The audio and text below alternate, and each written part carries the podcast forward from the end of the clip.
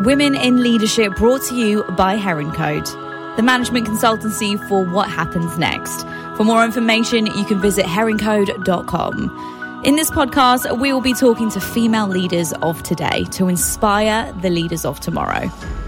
Today in the Heron Co studio, we are joined by Shereen Tawfiq. Shereen is the co founder and CEO of Balinca.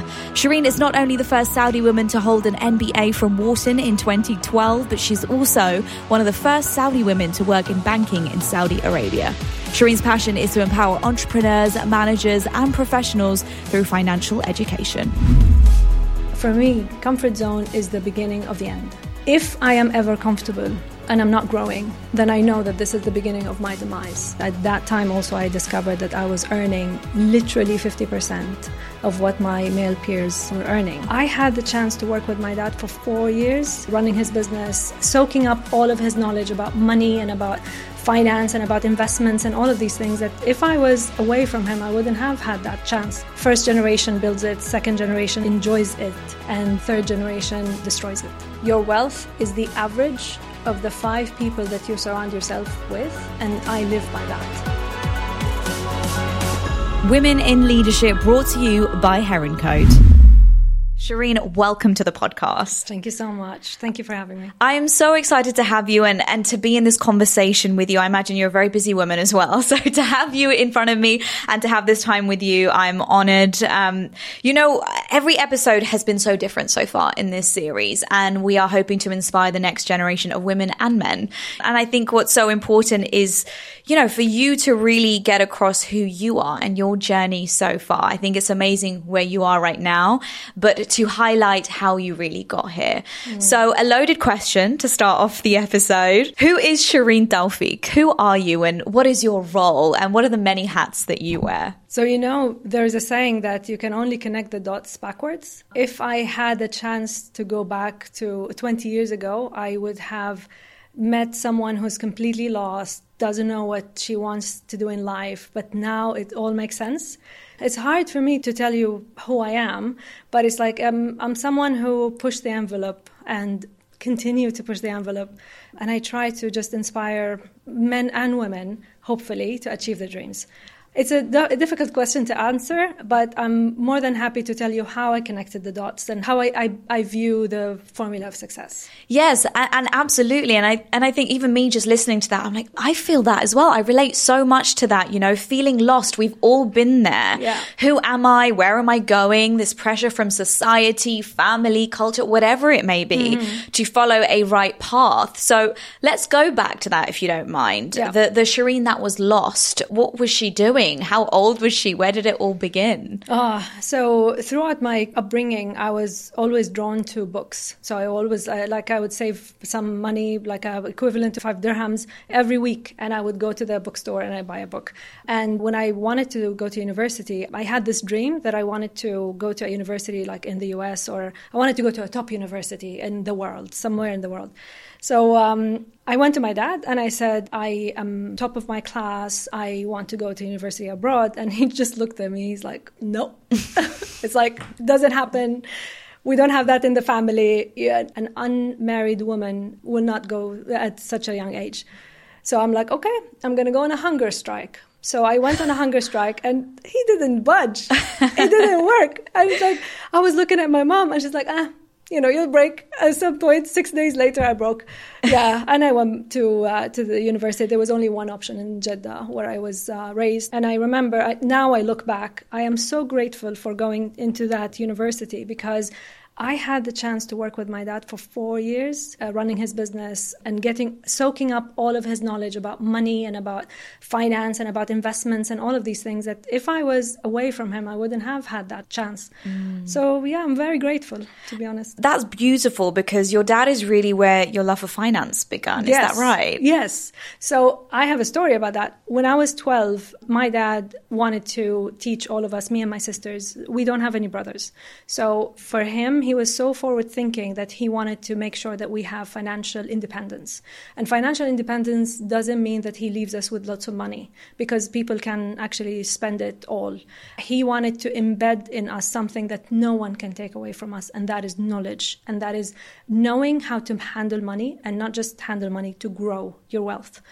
He always had that saying first generation builds it, second generation enjoys it, and third generation destroys it. So I, when I was 12, he gave me an allowance of, uh, of about a thousand, it was a thousand riyals at that time. So a thousand riyals in the 80s for a 12 year old will make you live like a queen, right? Mm-hmm. He had rules. So he's like, I'm giving you a very handsome allowance, but here is a blue book. He gave me a small blue book that I have until now. I had to write everything that I spend, and I had everything that I save, everything that I had to write everything in that blue book. I also had to save. It didn't matter to him how much you save, but you have to save because it's a habit that you have to do every day. And then the third one do not come to me for anything. I'm giving you a very handsome allowance. Do not come back to me wanting anything. So he also taught us how to be responsible. And I remember once I saved up and I bought a golden ring, which I still have, and, uh, and I put it as an expense. And he's like, no, no, no, this is not an expense. It's an investment. And I was like, what? What's an investment? And he said, if you buy something that grows in value, it's an investment. If you buy something that de- decreases in value, it's an expense. I was like, wow, you can grow your money. He's like, yes, let me teach you how. And that was the birth of my passion for investments, money, uh, just seeing my dad's journey and hopefully me also like continuing that journey for me and my kids and you know, hopefully I teach people on that. Absolutely. And how, how blessed you were to have a, a, role model like that in your life to teach you these things, because I often am conflicted with this. I think that the education system, no matter where you are in the world, is not built to teach us these things, mm. to become financially literate. Mm. You know, that really does stem from home. And that is so amazing that your dad was so forward thinking like that.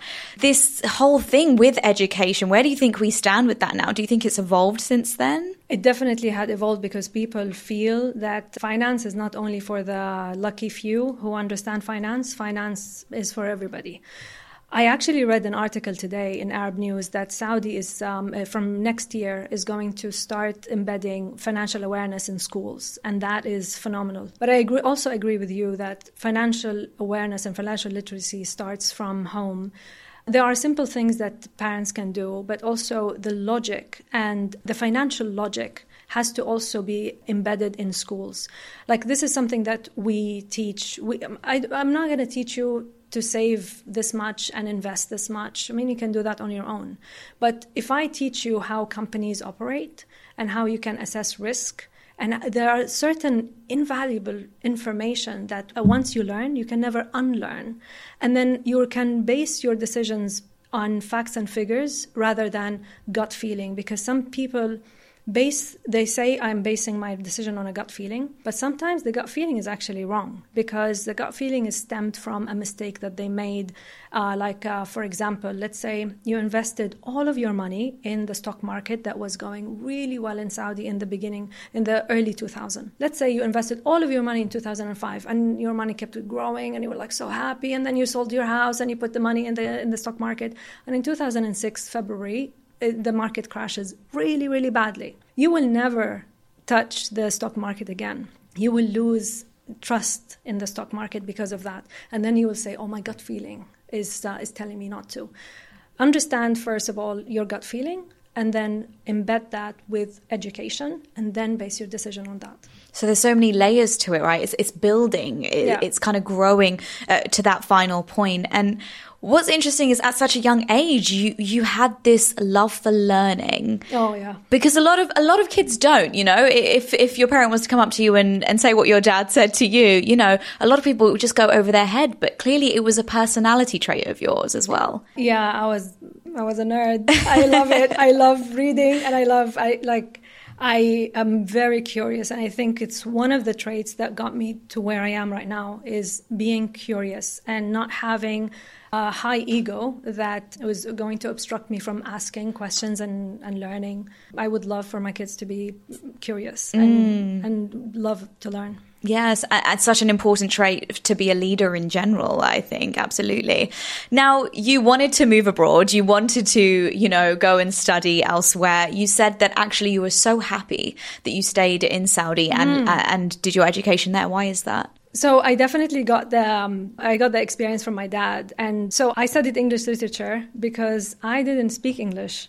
I went to Arabic schools, so my English was broken English, yeah, and wow. then some innate desire in me told me that I need to learn English, but I need I needed to be immersed in English. So that's why I wanted to go abroad to in an English speaking country so I can learn English.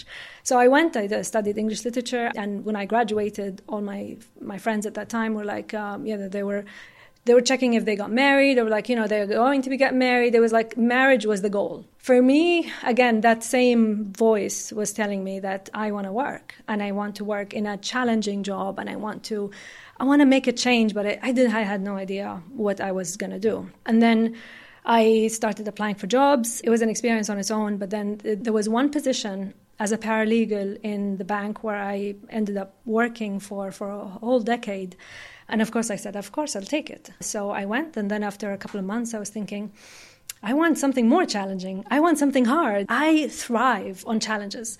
So then I was looking around and there was an opening in corporate banking. And I uh, went and I applied and I got rejected because they do not have women uh, that, who are client facing at that time. And I'm talking about 22 years ago right? Wow. So Saudi 22 years ago was not the same as Saudi today, and this is why I'm so proud of all the changes that happened in the last, especially the last decade. So I applied, got rejected, and then I applied again, and they said, "Oh, because you don't have um, academic financial background." So I'm like, "Okay, give me the books." At that time, no internet, yeah. Mm. So they gave me three books, and you know, I just I went back to what I know, mm-hmm. studying. Mm-hmm. I came back, and um, I must say, like uh, the manager at that time, he said, uh, "Okay, so you proved that you're good." I just want to adjust your expectation because if we hire you, you will always be an analyst, and you need to adjust your expectation that your peers one day will be your managers. And at that time, I thought that was such a harsh thing to say. But actually, looking back at it, he was so kind because he wanted to adjust my expectation, not knowing that things will change. Mm-hmm. And the same person a few years later was the one who gave me not just one, not two, three promotions and a salary adjustment. And I couldn't have asked for a better decade of my career to be spent in that bank doing what I did, analyzing companies and learning about finance, the proper, like, uh, academic way, how to do financial analysis and all of these things, because that was the base for my whole career. But what's so interesting in that and what's so beautiful is you said you trusted your inner voice. Yeah. You know, us as women, us as humans in general, we do have this gut instinct, which we spoke about earlier. But then at the same time, you had family and friends that were focused on getting married and, you know, following that personal life. And I imagine that was quite a blurred line for you. How did you, how did you stay focused? How did you stay true to that inner voice? Mm, wow. As I told you, you know, there were like so many points that I couldn't make sense of at that time. But also, I was lucky enough that I had that very strong feeling. And also, I'm driven by challenges. So, whatever, if there's something hard, I'm going to take it, but I'm going to. I'm gonna go on it because it's just it's so addictive, mm. you know. Mm. Like I feel, I feel um, alive and I feel young because one thing that I know and I would love for everybody to recognize is that the comfort zone is actually, for me, comfort zone is the beginning of the end. If I am ever comfortable and I'm not growing, then I know that this is the beginning of my demise. And demise is not just physical, can also be spiritual or like, you know, mental, emotional.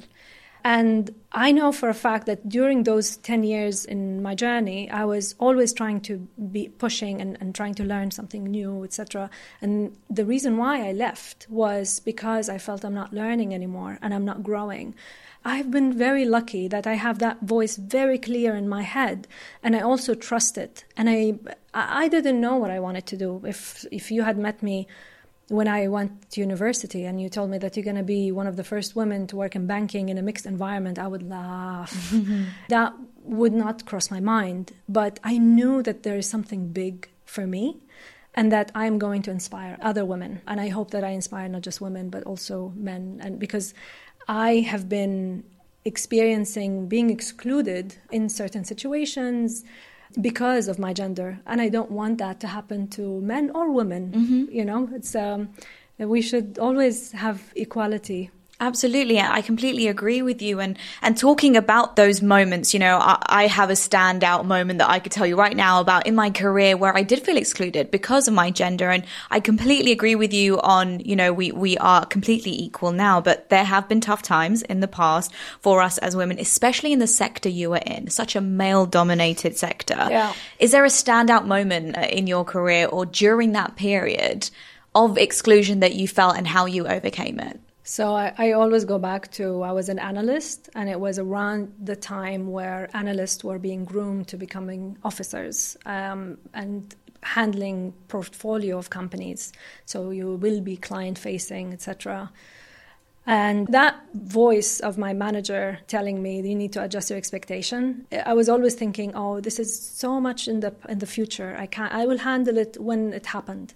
But then as it kind of came close, it was excruciating. And uh, and the second thing is that at that time also I discovered that I was earning literally 50% of what my male peers were earning.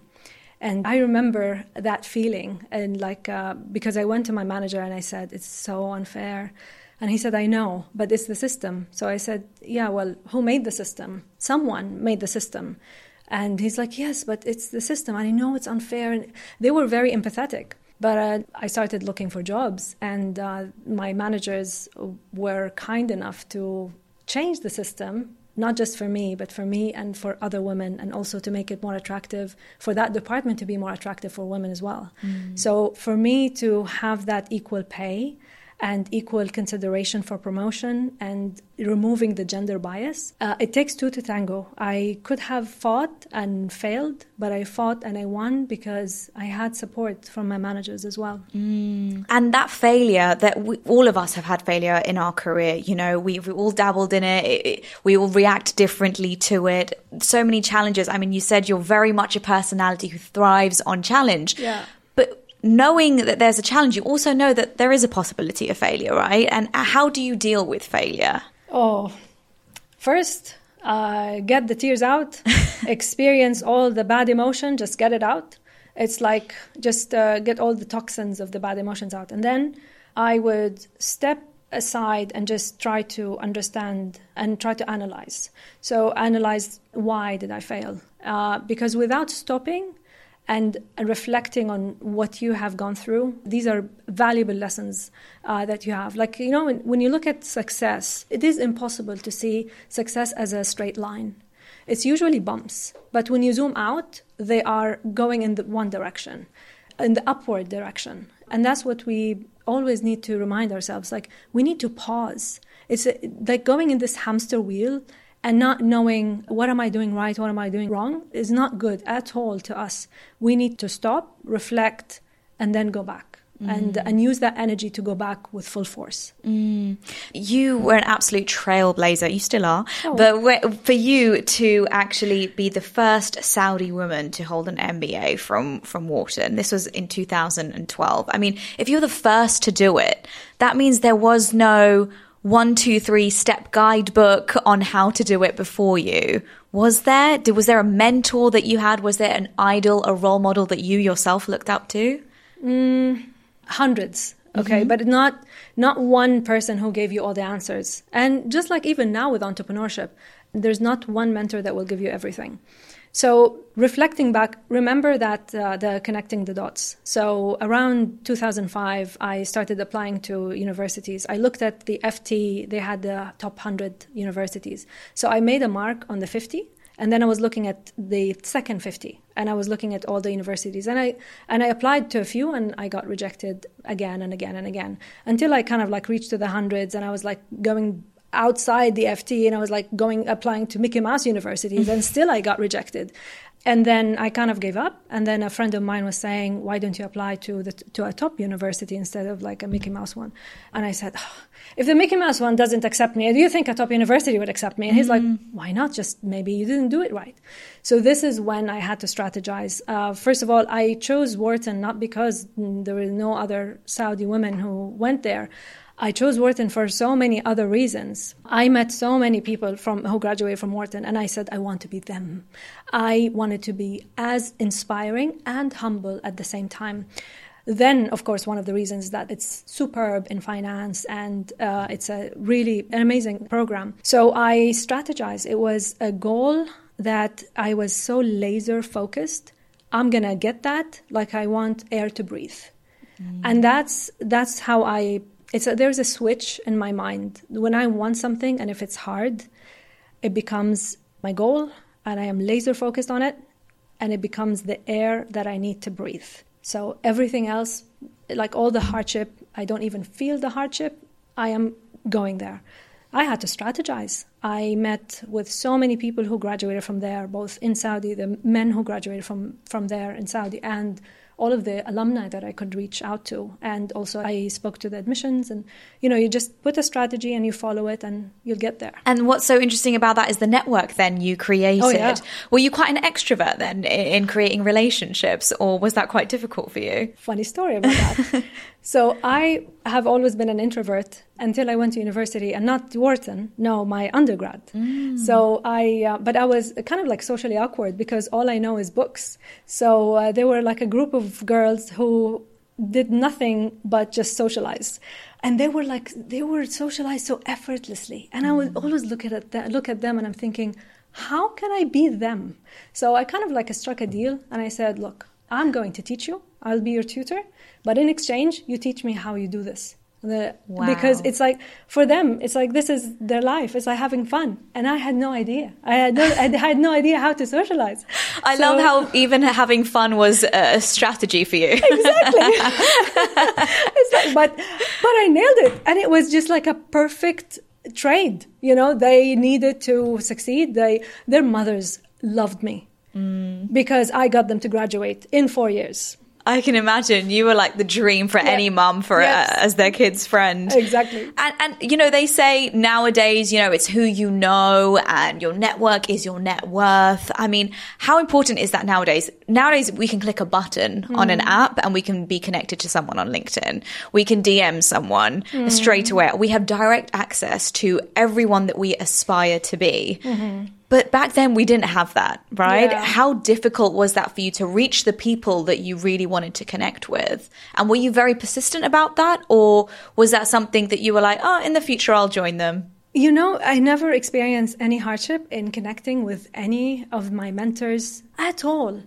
I think also because there weren't many Saudi women who were working in mixed environments. So I was like one of the few, and I think that was attractive enough for them to give me attention. Mm. But also, it was on me to keep them giving me more advice and keep them engaged. It wasn't really a challenge at all. And also, when I went to Wharton, I uh, must say, I never had lunch alone that was one of my strategies. One of my strategies. I like it. I never had lunch alone. I would email someone and uh, we would have lunch and I will get to know them, where they are, what they're doing. I met so many people from so many industries. I got to know so many bright, amazing, inspiring, stories that opened up my world after mm. that. And i still have i still keep in touch with them until now. Yeah and that's the thing. I think that it's amazing being a you know a very strong minded tunnel vision individual but I think the true success is the people around you as well, you know, mm. that lift you up. And, and, you know, the story that you even shared that it was your friend that encouraged you to, you know, actually apply to one of the top universities. Yes. Now, to this day, how important is that for you? Is that something that you're very conscious about? Is keeping the right people around you? You know, the saying that um, your wealth, and wealth is not just money, mm-hmm. your wealth is the average of the five people that you surround yourself with, and I live by that. I am very selective with the people around me, but also I I am very open to learning more. This curiosity that we were talking about earlier is uh, something that my success came out of this curiosity because you meet new people and you get inspired. And sometimes when you are having a hard time, and somebody comes uh, and share their story, you know that you're not alone. Mm-hmm. Uh, especially, for example, starting your own business, it's so hard. When you share stories like you're sharing war stories, uh, you feel like, okay, other people experience the same. Other people got through them. How did they get through them? What can I be inspired by and apply it in my situation. And when you came out of Wharton, then you graduated with an MBA. W- what do you do next? Where do you go? So, funny story. In Wharton, now I went in a banker and I wanted to continue banking. I actually um, got an internship in one of the top banks in the world in London. But because I wanted to experience myself, I wanted to understand more about myself, and I wanted to put myself in uncomfortable situations. So I was applying for leadership courses all the time. There was one course that is a leadership, it's called Leadership Venture in Antarctica. Wow. Exactly. and I'm like, okay, I don't know how to ride a bike, but I'm going to Antarctica. and they had this uh, system. You have to bet, like uh, you you have points, and they're they're teaching you kind of like how to bet, like as if it's the stock market. So I basically put all my points into Antarctica. Like I knew, I it's like again the voice. Mm-hmm. I'm going to Antarctica. So um, yes, I, I, got it. I was so happy, but then I didn't know that there's so much preparation that you have to go through before you go to Antarctica. So they have to make sure that you're physically fit, that you're mentally fit. Um, we were training with the veterans for three months before we go to uh, to Antarctica. You have to carry a bag that is um, uh, 25 kilos. It has all of your stuff because you don't have any civilization. Yes. Yeah. So you're carrying your tent, your food, your clothes for a week, mm-hmm. and uh, literally the plane takes you, drops you there. The plane leaves, and then a week later comes back and gets you. The maximum medical support we have is that we have a doctor on site and we have a first aid kit. That's it. Wow. And that was my first entry to my passion into self development and training and leadership training. And I remember I had hypothermia and uh, I was in the tent. I was like shivering. I was like, I was, it was excruciating pain. And I remember, okay, that's it. I'm de- not destined for this. I pushed the envelope too much. I'm saying my goodbyes in my own, on my own. Um, it was around like four in the morning. So we went to Antarctica in uh, December, which is summer there. So the sun goes down only for an hour. So four in the morning, it was like super sunny, but I was in so much pain and everybody else was sleeping. And I was thinking, okay, I'm gonna die, and my, like my breathing kind of like went slower and slower. And then there was this stinky smell that just came out of nowhere. And I'm like, is this the smell of death? Am I, have I died already? And then it was a baby seal that was right next to me. And I could hear him breathe and I could smell his breath. And it was keeping me company until I had the strength to get out of the tent and defrost in front of the sun. And it was a moment I remember like yesterday because I still remember how it, was stingy. The, the smell was stingy. But I was so grateful for him, this little baby seal. And I go back and I, I just reflect on how I was before this trip and how I became after that trip. Not just that it was hard, but it just you get to know so much about your personality. And there were so many other experiences that I went through in Wharton that I wanted to put myself into those situations because I wanted to get to know about myself and I mm-hmm. wanted to push myself enough that a comfort zone is um, foreign to me that if it comes, I know that I will recognize it immediately and I will run away and I will always keep being sharp. Mm-hmm. And and I guess these personal experiences really prepared you to professionally be resilient. Yeah. How did it change then? Your your mind frame in terms of entrepreneurship, in terms of I mean this leadership program. Yeah. What what came out of this? What Shereen came out of this? Oh, risk taking, like calculated risk taking, but also passionate about giving back. So these two years uh, changed my life like I can't even begin to tell you how. But then when I graduated, I had so many offers to join banking and investment houses and, and so on. But I chose to uh, start a training company. And I wanted to dis- disrupt the training industry in the Middle East, and I wanted to bring those amazing trainings that change your life to the Middle East. So people don't need to go for two years out of their jobs in order for them to get this amazing experience. So I wanted to bring those experiences here. And um, I started my first training company which lasted like three months. Mm. I made lots of mistakes, and then I learned from them, and I started my second training company, and it was it was going really well. Until I met, actually, I was an agent for a company called Balinca, which is a Belgian company that teaches finance through simulations. And I heard about them, so I got to know them. We became friends, and then I became their agent in the Middle East. And uh, and then uh, during COVID, they wanted to plan for retirement. It's a it's a small company, but it's wonderful, and um, the owners uh, are very good friends of mine, and they wanted to plan for their retirement. So they invited a few people to bid to acquire the company, and I won the bid. I couldn't believe it. Wow! And uh, it is it just ties my two passions: learning and finance. Mm. And for these two, I would love for everybody to never be afraid of finance and to be financially independent, but have that logic embedded in their brain that they know how to make the right decisions. Mm. And the thing is, you really are living out your purpose. You are serving such a wonderful community now, which is what you've created essentially. Yeah. How is that community for you right now, and how is it evolving as we go on? I have so many experiences that women, particularly, feel so passionate about what we do because they come in, they're so scared, and then in one day, they revolutionize their business and they have this amazing understanding. Like, if I tell you that in four hours I will get you to know at, at a gut level what is return on asset, what's return on equity, what is the cash flow, what's asset optimization. But not only that you know it consciously, you actually know how it feels when you look at a company and you say, this company is going to close next year. Mm. If you have that built in, it's like this is purpose. Mm. this is, like you know when i give people that tool you know for people to um, to feel independent and they can make really wise decisions and they don't push their decision making to their finance manager or accountant that they have the full picture now and they can make their own decisions. For me that's just invaluable. And i got to know so many amazing people.